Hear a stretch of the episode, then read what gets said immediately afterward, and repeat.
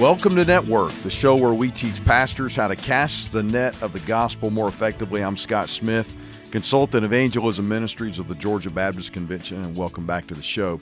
Uh, this show is going to be a little bit different. We're actually going to um, play for you one of our most uh, highly rated sessions from our strategy conference from 2014. It was brought by a gentleman named Tom Clegg, who really wowed the audience with his topic optimizing the Sunday morning experience. Now, I, I, don't recall that he actually called it that, but wow, he just really brought to light a lot of things. And one of the reasons I'm, I'm going to share this with you in this episode is he really walked through the psychology of what a visitor is thinking, what they're experiencing, what they're feeling, and how it's shifted in the culture even from days gone by in terms of what people expect when they come to church, what their experiences have been he just really did a great job breaking that down. And then, of course, he went into some of these tips and strategies for making your Sunday morning uh, experience guest more guest friendly. And actually, he wrote a book on the subject. Let me introduce to you Tom Clegg. Tom is the president and founder of the Clegg Consulting Group, an innovative coaching and consulting firm dedicated to empowering marketplace and ministry leaders to be more fruitful in their respective contexts. Described by others as a missional breakthrough leader, Tom is highly gifted a, as a sought after coach, consultant, conference speaker, and internationally recognized authority in the fields of evangelism, church planning, leadership development, and missions.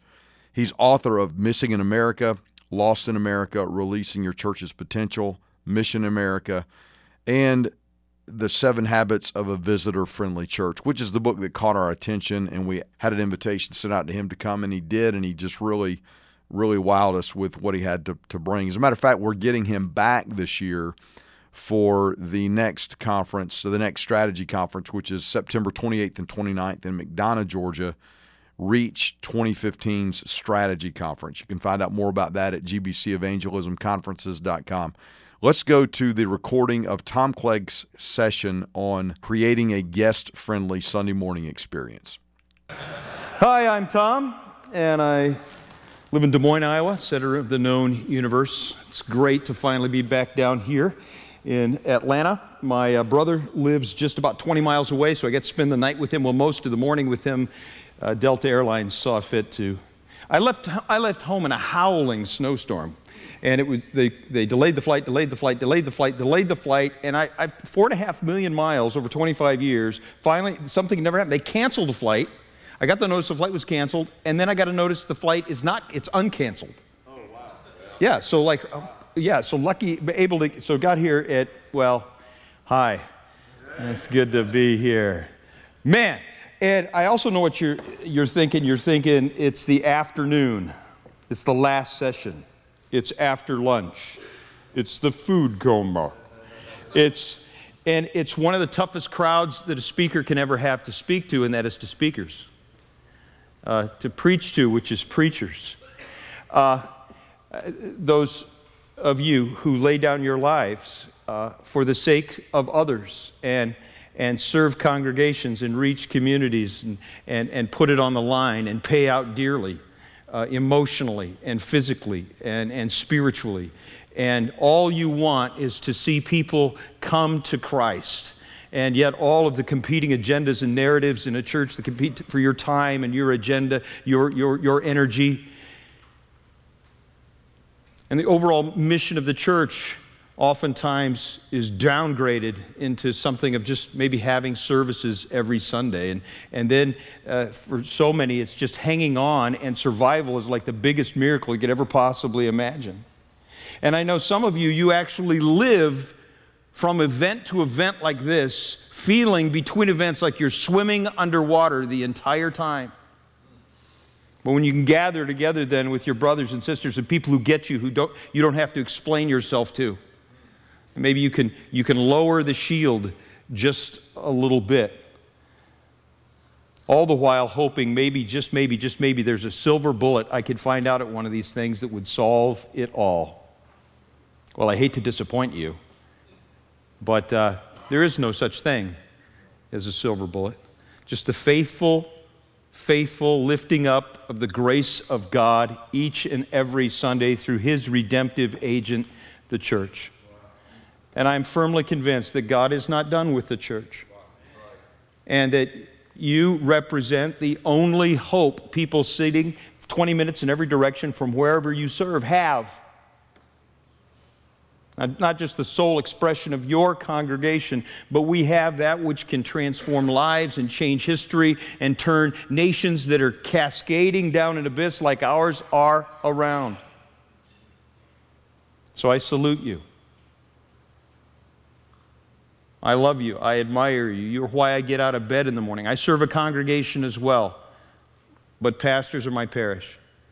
And God has been so good the last 25 years, been able to do this and serve churches of all kinds and all stripes all over the world. And it's kind of busy conference season right now. Last week was Methodist in another, another part of the country. And if this is Tuesday, you must be Baptist. Tomorrow is InterVarsity. Monday, Tuesday next is inter, uh, uh, Evangelical Free Church. And Friday after that, it's somebody assemblies of something. But you, you know, it's uh, and and when you when you have the opportunity to to serve across various distinctives, you you you learn to appreciate what your tradition brings to the communities. And communities need Bible believing Baptist churches. They desperately need that faithful adherence to God's word. Desperately need it. So all the other churches in your community also need your presence. Uh, recently, at a large uh, multi church, multi tradition kind of ecumenical sort of gathering, uh, somebody ran into the room and shouted out, The building is on fire! So the Methodists gathered in a corner classroom and prayed about the fire. There were some of those kind of Baptists there who said, Where's the water? While the dispensationalists claimed it was the long, wrong church age in which you could have of fire. There were seminarians there arguing about the original Greek meanings of the words fire and water, while the Congregationalists shouted out, every person for themselves. The Reformed Church people there made a covenant saying God is good and the fire is bad, and that only the elect will be shown the exits. the Lutherans posted a notice on the door declaring 95 reasons why the fire was evil and instructions to bring a covered dish next week. The Roman Catholics passed a collection plate just hoping to cover the damages, while the Jews posted symbols on the door hoping the fire would just pass by. There were Pentecostals there saying something about tongues of fire and charismatics trying to bind the spirit of fire, while the Seventh day Adventists were all saying it was the wrong day in which you could have a fire. There were Youth for Christ staff there singing and ha- holding hands in a circle around the fire, singing Kumbaya. The Orthodox people uh, brought out candles and incense, showing that fire was certainly no big deal. The Salvation Army passed out coffee and donuts, hoping the whole person was well cared for at the fire. The Christian scientists agreed amongst themselves there never was a fire in the first place. The Presbyterians appointed a chairperson who was to form a committee, empower a task force, conduct a thorough study, make a written report, turn it into the session for further review. The Vineyard Church sang songs about lighting the fire again. The Christian Missionary Alliance said the church the fire burns only overseas. There were new apostolic leaders there saying their fire was hotter and brighter than anyone else's fire. Some people t- for Toronto sort of laughing about the fire. The Church of Christ people who were certain the, the Church of Christ were absolutely certain the fire started amongst the musical instruments. The Episcopalians formed a procession and marched out while it was the Georgia Baptist Convention who claimed to have started the fire. There we go. Just offend everybody equally and then bring it home at the end. You know, folks like uh, uh, Melanie and myself, who's uh, tasked today to bring about and, and, to talk about that aspect of the evangelism process that is singularly the most impactful on persons' journeys. We know this from interviewing face to face interviews with 1,170 adult converts nine states over two years, the study revealed that in their journey from wherever they were to being alive in Christ, what was most influential and of the spiritual gifts depending on how you like to look at those in the Pauline lists or the various things the spiritual gift that was most influential on their journey from where they were to alive in christ was hospitality wow. single most influential and I've been trying really hard. How can I get this across to audiences? How can I help this with the churches that we work with all over the country? And I was up in the, the eastern part of the nation. I was working with this, this, uh, this staff, trying to get the whole idea across to them of what is it to experience uh, church service for the very first time. Because that's really hard for us to do because we've been culturally corrupted. We know all the inside stuff. We know the tribal language. We know what all the rituals and symbols mean. And we put up with a lot of it. You know, we know what, you know, intercession and redemption and, you know, code words and buzzwords and intinction. We know what those, those words mean, and other people don't know what. The, I've tried to pretend. I've tried to tell myself. I tried to be the guest shopper, but I know all this stuff. And I had friends come and visit me, and even pre Christian friends, but oftentimes they're, what they would tell me and their feedback was kind of colluded by uh, uh, our friendship that we had. So I wanted to, what could we do? And we didn't, and I was working with this church, and we were getting very, very frustrated as the consultation went by, and on and on and on. And it was about 2 o'clock in the afternoon on a Friday, sitting in this boardroom, and I said, All right, that's it. Forget it. We're done. Take the rest of the afternoon off. Now, I want you to come back at 5:30 tonight. And I've done my homework. I want you to bring your spouse and come dressed for church, whatever that means for you. And then we're going to go off and we're going to conduct a church visiting experiment together. And then we'll go to a restaurant afterwards and talk about it, see what maybe we'd learn in this whole thing. And I didn't tell them what we were going to do. I secured the church van and got one of them to agree to drive the van. And there were seven on the staff, and so they all showed up at 5:30, and they were all dressed in varying degrees of. Uh, well, they were dressed, and uh, with their spouses, and we all piled in the van. And the guy drove it, and I got in the front seat, crammed in this passenger van, and we took off down the road. Now, my calculations taught me that we were 15 minutes away uh, in a drive. So we'd arrive at 15 till. And so at about 13 minutes in, or two minutes to arrival, I turned around from the front seat and I announced to my guys what we were going to do tonight. Tonight, friends, we're going to synagogue to experience a worship service for the first time with little or no prior cultural orientation. And immediately, it was a love hate relationship. They hated me, and I loved it.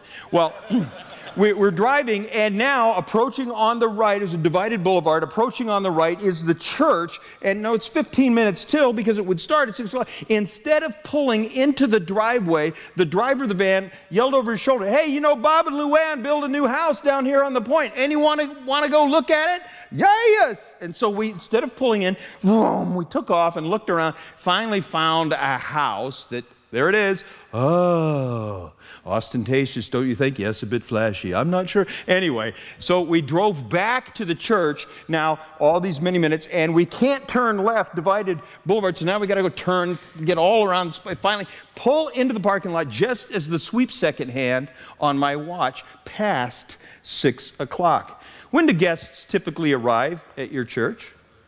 Hmm? Late, just as or just after it started. Why is that? What's that? They don't want to deal with it, deal with it, slip un, unseen, don't want to meet people. Do you think really ch- people go to church not wanting to meet a person? But yeah, they. How, do, how does it feel knowing right now that every person in this room is looking at the back of your head?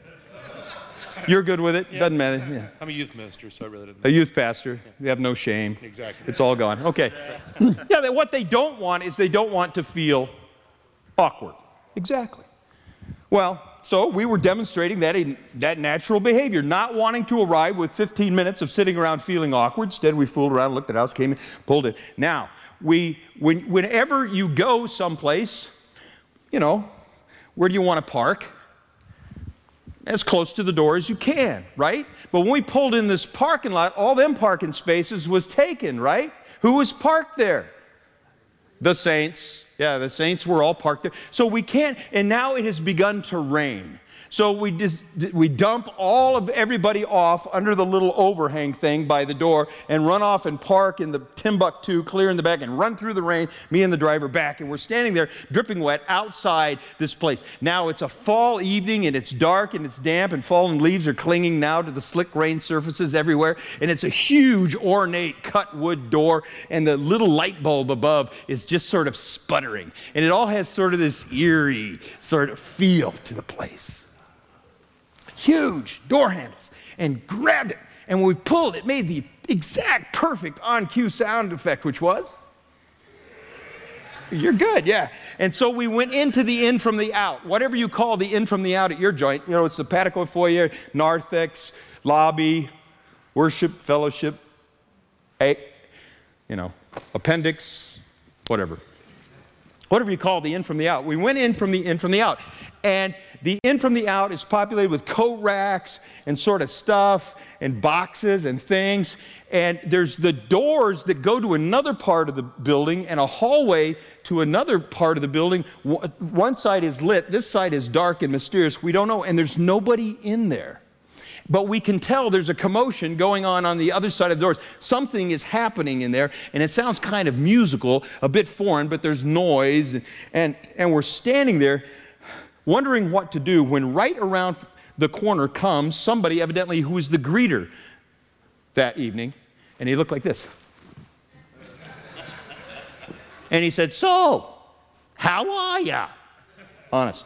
And, and he, he sort of had to us. Now, there was a thing that you had to, in order to be in on their thing, you had to, you had to, you had, you had to have a hat, right? Now, if you're already part of the thing, you've got your own hat right? You've got your own yarmulke, and it probably has your name in Hebrew and a blessing and a little gold filigree, and it's slipped onto your hair with a bobby pin. You can't even tell when you look at if you're wearing it or not but when you look down. Well, if you're a guest, you don't get that. You get. They have invested untold resources in developing this cardboard device that looks roughly like a horseshoe crab without the tail little tiny, and they're, they're odd, maybe European kind of cool staples and crease. And it's designed in such a way that if you look left or right or up or down or remain completely motionless, it will fall off. I wanted one with a little string, you know, but they, they didn't have that.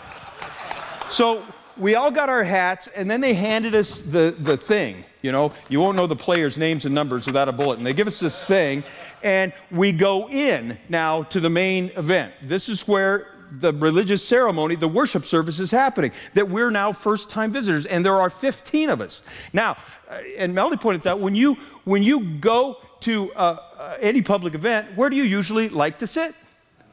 In the back. That's exactly right. If you missed this conference, it was the biggest mistake of your life. All right. Yeah, if, if, if you, well, you, you want to sit in the back, right? Well, who's sitting in the back?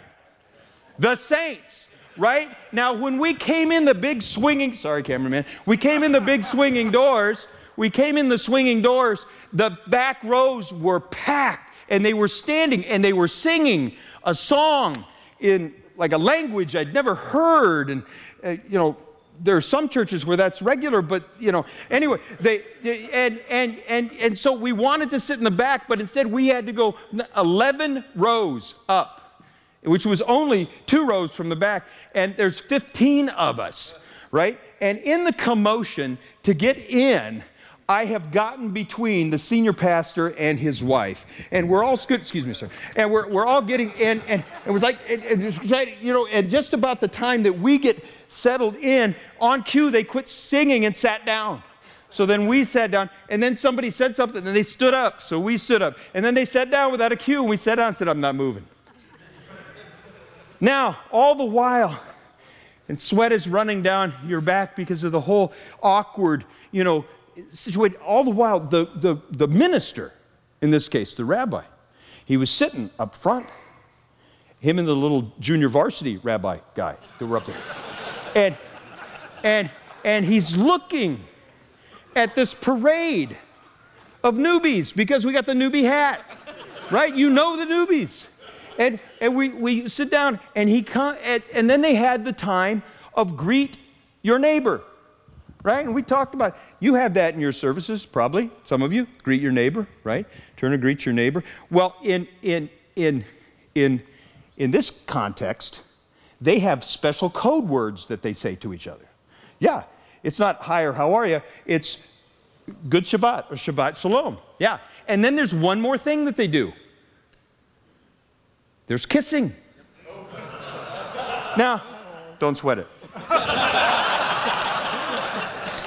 In my culture, if there will be kissing, this kissing will be cross gender lines. Not in that context. This was same sex kissing. And you talk about something that makes you feel just a little bit awkward. Well, and he comes and he, and, he, and, he, and, and he, he would kiss the men and then he'd kiss the lady, or he wouldn't kiss the ladies. He'd kiss the men and say, Shabbat, Shalom, or good Shabbat, and then to the ladies, how do you do? And he's greeting them all, and he's coming down the row, and he kisses me, and then he comes to the senior pastor, who, between his wife, I'm now. And this big bear of a man, this rabbi, and this, this ordained, spirit filled, sanctified, set apart man of God. Their eyes met in a magical moment. and he said, We'd be so honored if you would read from the Torah for us tonight. And the man of God looked at this shepherd of the lost sheep of Israel, still seeking the Messiah. He looked at him and he lied to him. He said, I've got a really bad sore throat. but I'm sure my friend would be happy to. He looked at me and said, Yeah, okay, whatever. And the junior varsity rabbi guy comes and he gets me by the elbow and he takes me up to the front of the thing behind and sweat is pouring and I'm thinking, "Hoy, I'm going.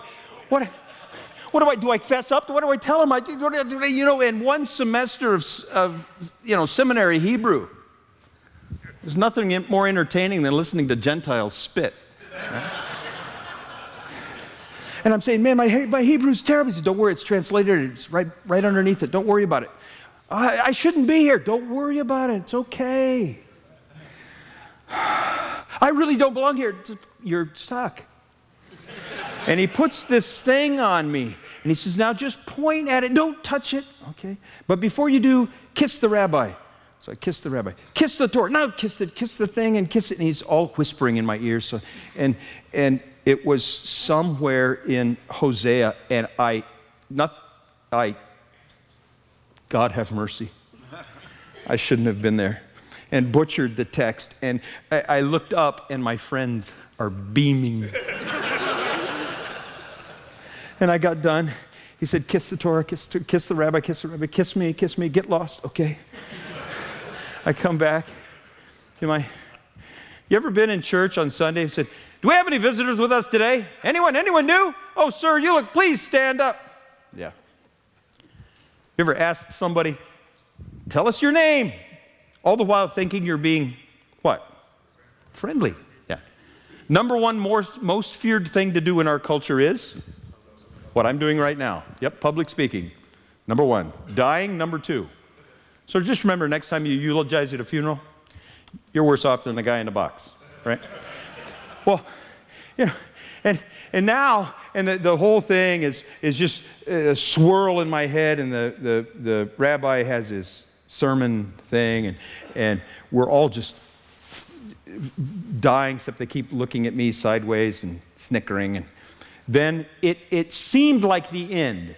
It only seemed like the end. It, it, it, felt like it was endish. It was ending-ish, and the guy who had driven the van stood up on the end of our road, buttoned his coat, and headed for the door. We all got out of there. When do guests typically leave? Just as or just before it's over. Why?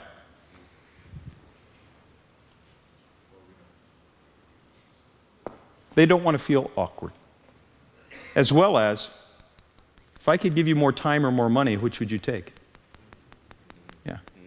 Churches can be some of the most time abusive agents in the world. I thought it was interesting, the, the landmark, it was, you know, years ago, but the Bill Gates Newsweek art, uh, article after he become a new dad, why his family doesn't attend church. He says it's time ineffective. Okay, I'm not going to look to him for my theological, but that's, a, that's an acute observation. We say it's an hour long, it better be an hour long. You know, big business, big deals are never more than a 20 minute presentation. That's a long one, right? But just as or just after, boom, out the door. So, what do we learn from that experience?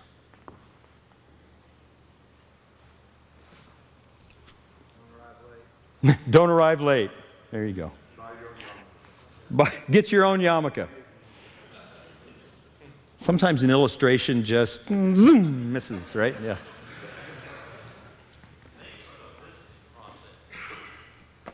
That it's terrifying to go to church for the first time.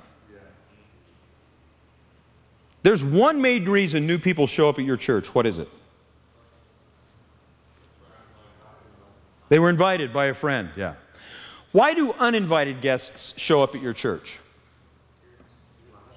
Curious? Tragic crisis, pain, disaster. The wheels have come off their life. And now, even in the buckle of the Bible Belt, increasingly is emerging a generation who've never been exposed to church at all, never raised going to church. But there's enough by their parents, or parents, right? But there's enough of an echo in their soul from their grandparents Abraham, Isaac, Jacob, Abraham. Enough of an echo there that they know intuitively and instinctively that the church is a place of hope. You remember where you were for uh, September 11th, 2001? Every one of us know. Every one of us know. East 21st in Lexington in Midtown Manhattan. That's where I was. None of us will forget it. You remember the Sunday after? What happened to your churches? Packed to the walls. We've interviewed people about that Sunday in their lives. What were they looking for on that Sunday after September 11th? Louder? Answers, hope, comfort, secured. Actually, what they were looking for was community. They were not wanting to be alone. That's what they were looking for. They didn't want to be in the dark alone. It's estimated only 0.76%, that's less than 1% of all the churches in America, that grew as a result of 9 11 maintained that growth. And our research, the only ones that we found that grew as a result are churches that were planted and their very first Sunday was the first Sunday after 9 11. Yeah, there had been a gathering strategy, and when they congregationalized, it stayed together. That's what people were looking for. So, you know, uninvited people show up at your church because of the pain and crisis that they're in. Or they're angry Christians coming from another church to bring that stuff to your church. That's why at our church, we, we usually find people like that and say, Oh, you know what? We found out Christians really don't fit in around here. So we're going to help you. It's also why you need, to you need to be on a first name basis with every pastor in your town that you can possibly know. And when they show up at your door, well, we weren't being fed over there. Well, unless it was a non Trinitarian kind of cult or something, it's time to be say, hold on. What are you doing? I'm calling your pastor. hey, yeah, hey, uh, yeah, Dick and Darlene are here. yep, that describes him. Uh, he wants to talk to you.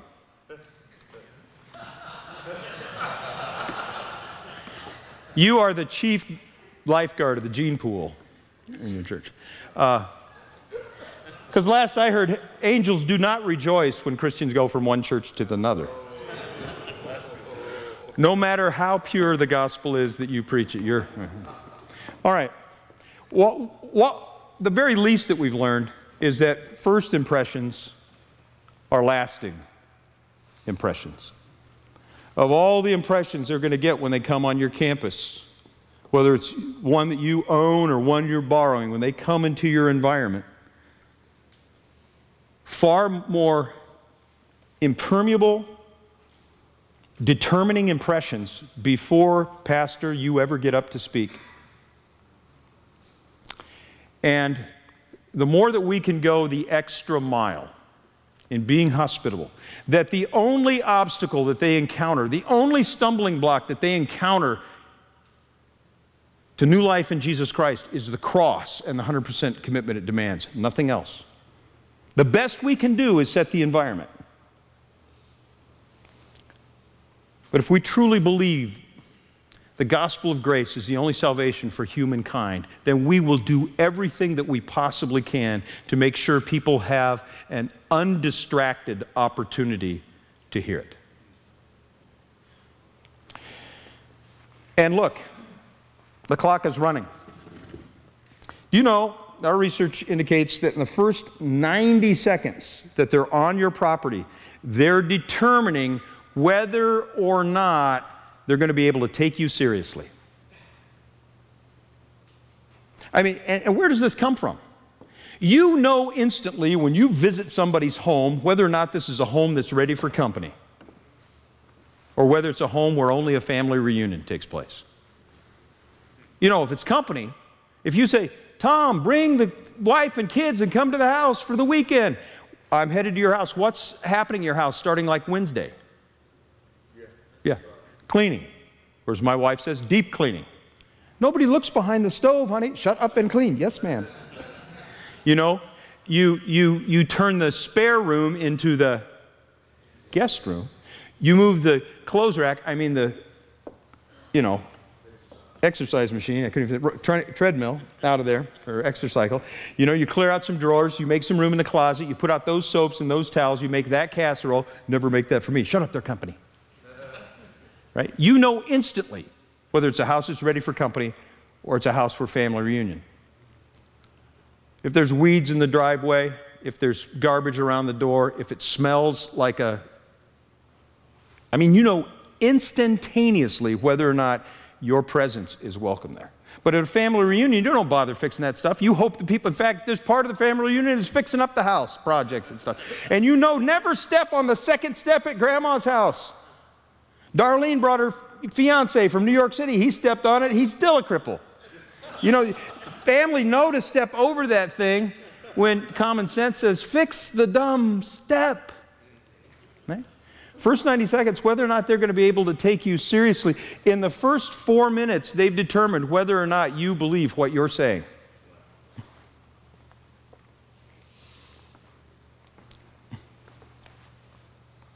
And in the first 10 minutes, they've already decided whether or not they are coming back. Yeah.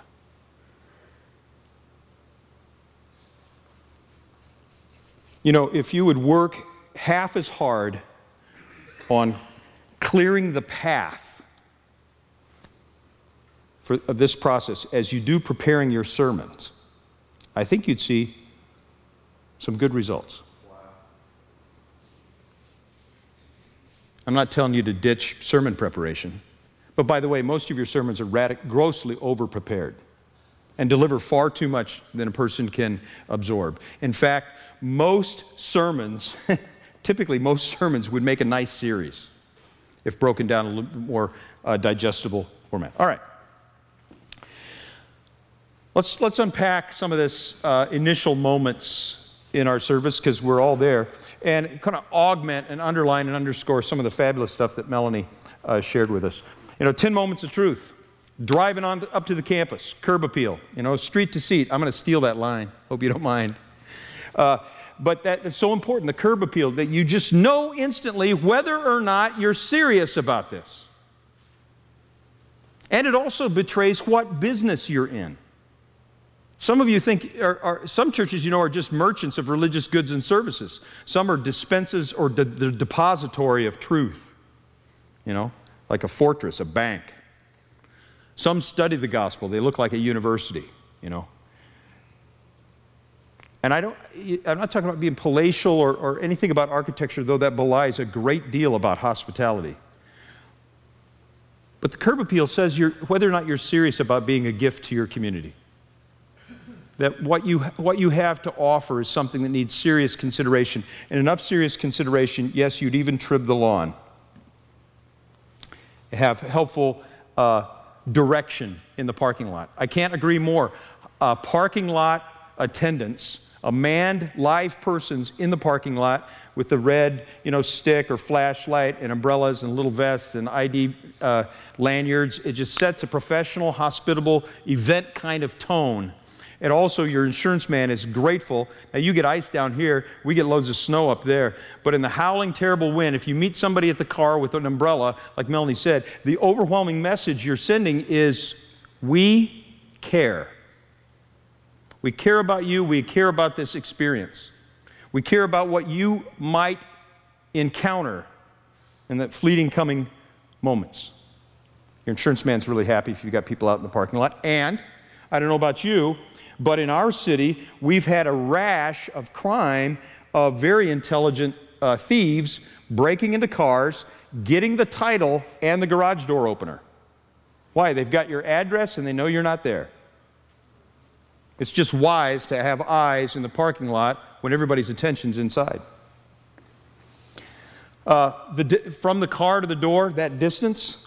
Now, I want to pick on the church. You were really kind to him about the pulling in, but I pulled in. See, I got here late, and y'all were in here, and I pulled up. And when I pulled up to the Y, I looked to my right where all the cars were parked, and there's a sign tilted this way do not enter. So without even thinking, I, whoop, I went the loop around the front door. And then I thought, this can't be right. And finally, found it. Somebody needs to fix that, uh, fix that sign so you don't send that message. But from the parking lot to the door, from easy parking, by the way, I'm very much against labeling anything visitor parking. If you have, if you have attendants out there, and if most of your churches are the size that attendants working in the parking lot successive Sundays are going to learn what cars people drive. And if they don't recognize the car or the driver, simply give them the best parking spaces. So, yeah, you buy a new car, you get a break and a premier parking for a week. So what? But what's, what's this say? By giving the best parking place to new people, what's it say? We care. Also, it's, it's safe. You don't have crossing traffic. You're getting uh, to the doors that are well marked and well lit. If it's nighttime from the outside, you've got external uh, signage that's clear. Um, entering the front door. And the, in my opinion, the most important thing when you come up to the door, first of all, that's clean. When you open it, the very most important thing when you go inside is how the place smells. That's why we have all over our facility, uh, and it changes week in, week out. Uh, we'll either have coffee makers going in the lobbies uh, or a bread making machine going in the lobby, right? Or we'll even have, uh, we've even experimented with, with cookie dough that you can make in a bread making machine just because it smells like what? And w- when you were a kid, what was the happiest place on planet Earth? Grandma's house, exactly. That they have that same experience that when you come in, and what, that it's, and if, if, it's the kind of people that the, the number one reason there is there's pain in their life. Just a little bit of pain seems like a lot of pain. And just subtly reinforcing the message that this is a safe place that cares about you. You say, Tom, this is just cheap human psychology. No, it's being hospitable. Because it sure beats one that smells like a nursing home or a state institution. And you've been there, right? Um, finding the way around, another moment of truth. This is your interior signage. Yes, to the restrooms, the kiddo area, and the information desk, that they're. I don't say any more about that. And then people that you encounter. And it is an instinctive behavior to only talk to the people you know. It is learned behavior to talk to the people you don't recognize and you don't know. And look, we get to spend forever together in heaven. Forever. What we won't get to do there is invite anyone there. So get over yourself and your need to just have your needs met and just your, your good old boys, friends thing. You'll have time for that. Love Be hospitable, kind. What does that mean? That means saying hello. That means shaking hands. It means exchanging names. In the day long training event that I do, the Seven Habits of a Visitor Friendly Church, that this is just a little teeny tiny part of, uh, we, we break down all, the, the, the, exact right way to greet people and a lot of wrong ways to do, and how you can retain. Uh, uh, visitor information more effectively and all that kind of stuff. And we'd love to come back and, and do that with you or your church or whatever. But uh, people are pastor watchers. If you wade into people, they'll wade into people. If you jet, they'll jet. You set the tone. The fish rots from the head. You're either leading by example or you're not leading at all.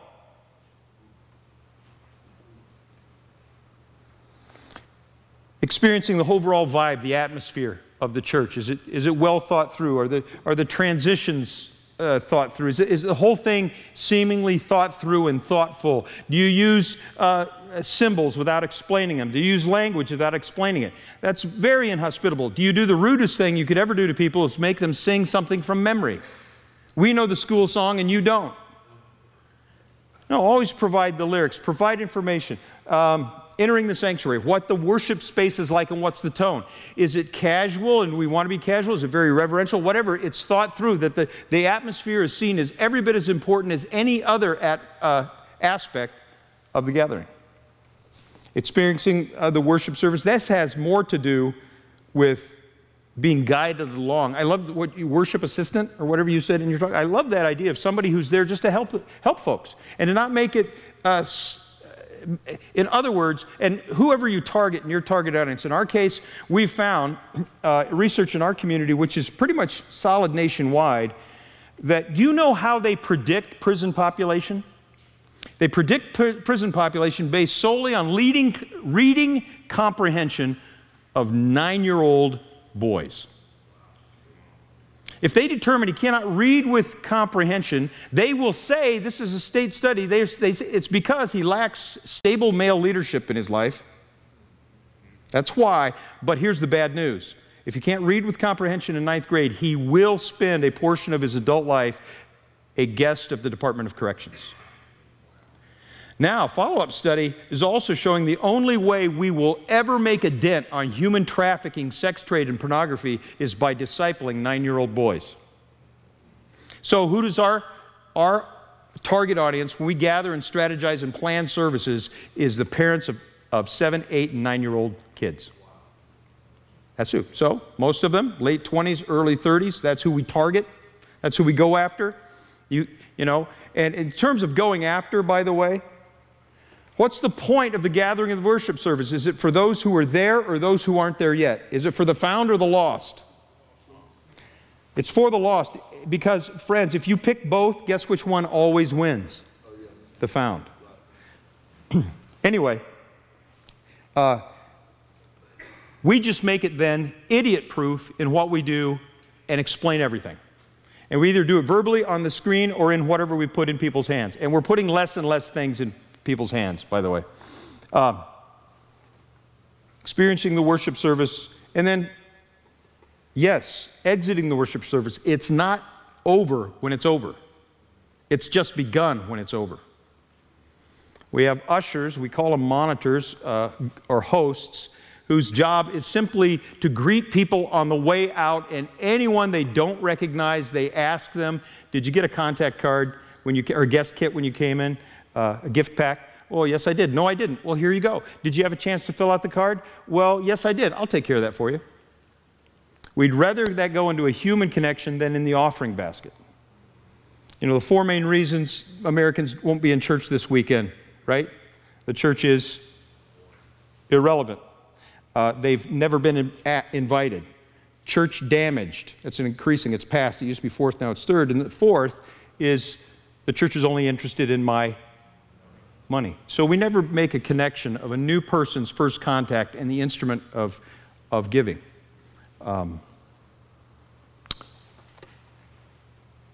and a guest lounge, a place to connect afterwards, and an invitation. And the one thing that we often, too often, don't do with new folks on Sunday is invite them to come back. You know, the leader is the person who knows what needs to be done next, knows why it needs to be done, and can bring the resources to bear to get it done, that person will always emerge as a leader. Therefore, in the frontlet of your mind, pastor and worship leader, and anyone who's up front, you've got to always be able to answer and provide direction to what is next in their life. If you send follow up stuff, I say to tell people, we'll send you things and we'll, we'll be in connection with you. We're not, nobody's going to come knocking on your door. The God Squad's not going to come get you. But we, we tell people what we do with their contact information. Don't do anything that you don't tell them you're going to do. Also, on the way out, is the service conclude with any kind of decision or application or what, what's different? What, what's the difference of being here today? Carefully think through the very last things you're going to say on Sunday with as much forethought as you do the first things you're going to say. And then, lastly, the myriad of things that need to be done in, in follow up. In fact, I, there are seven things that need to be done in the first seven days and seven things over the next seven months. And if t- time permitted, we'd, we'd get into that a host of training materials that we'd uh, love to share with you should God ever give us uh, the opportunity. But here's what I want you to do now is if you're here with somebody from your team, or if you're, if you're by yourself, just grab a piece of paper. But if you're here with your team, I want to give you just a couple of minutes. I want you to turn and simply talk. What three things, if done with excellence over the next 30 days, could really improve our first impressions at our church? Turn to your neighbor. I'm going to give you exactly 120 seconds to talk about that. You're going to start a conversation that you'll continue in the car afterwards. Ready, set, go. So, what was the best idea you heard in your group? Krispy Kreme. I can feel my blood sugar spiking just thinking about it.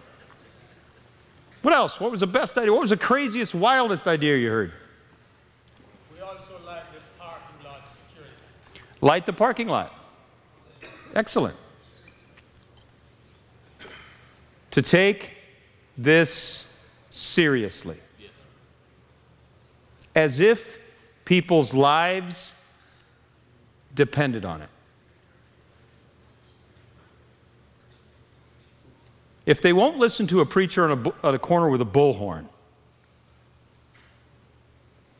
maybe they will respond to ridiculous, generous hospitality that says, You matter to God.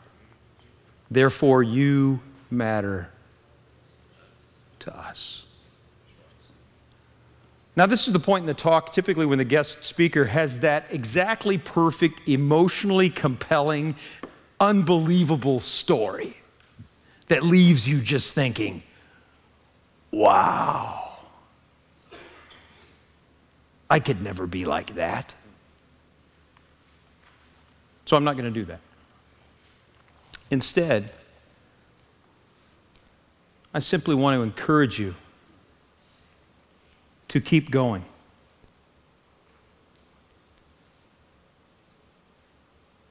To knock down the barriers that stand between the people who live 20 minutes from your pulpit that you can, that you can control. Knock down the barriers of indifference, knock down the barriers of this is not important, Pastor. What we really need is money for the. And to just keep going. Realizing that a good deal of ministry is a lot like breaking concrete. You just keep swinging. And a lot of time it doesn't seem to make any difference at all. Chips here and there, little white scuffs. But sooner or later, with those ones, the hammer makes a different sound. You can't even see the difference. It just made a different sound, that swing. Then the cracks emerge. Then the work goes quickly. It wasn't overnight with you, it won't be overnight with them. You're as much of this process as they are. God is going to want to remove as much indifference and barriers in you as He does your congregation.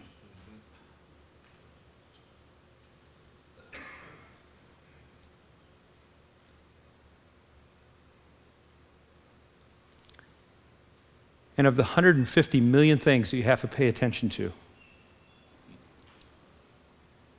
most of which will not be remembered the day you die. And when we all gather at the church house, and there you are in the box, and we're worst off because we're having to talk, right?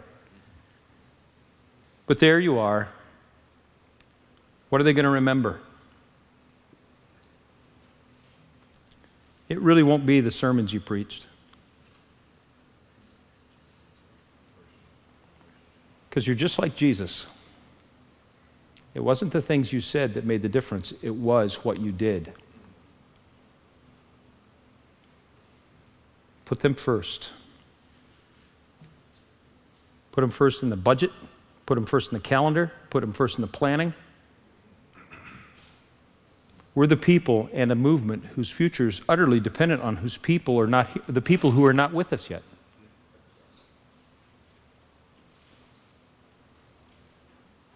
Stay at it. If there's any way at all that I can serve you, any way at all, uh, you can just get a hold of me right there, and it would be an honor to do so. I think we're going to have a little Q&A time, but can I pray for you as we do that?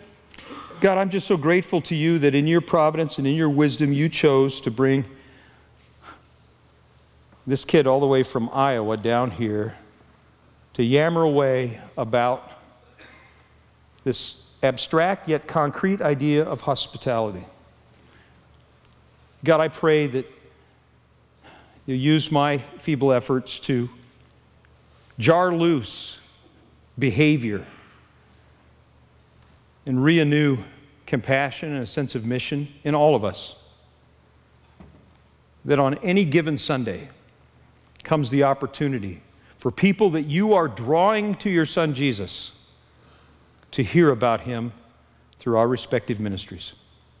So, God, I ask you to lay your hand of blessing on these choice servants of yours. Use them as great redemptive islands and lighthouses in their communities. And that you'd bring many, many, many thousands of people to you through their efforts by your grace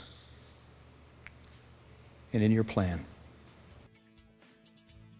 Well, we really hope you enjoyed that as much as our live listeners did the day that Tom delivered that outstanding seminar. And we're, again, we're having him back. Tom's going to come back and deal with more in various strategies related to outreach and the Sunday morning experience at our Reach 2015 Evangelism Conference, our strategy conference. That's September 28th and 29th in McDonough, Georgia at Eagles Landing Baptist Church. To find out more, just go to gbcevangelismconferences.com and look for the information about the strategy conference. Again, September 28th and 29th. Mark your calendar, and we hope to see you there. Again, I'm Scott Smith, Georgia Baptist Convention Evangelism Ministries. Thank you for tuning in to another episode of Network.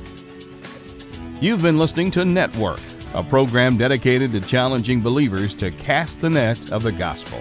Network is a production of the Evangelism Ministries of the Georgia Baptist Convention.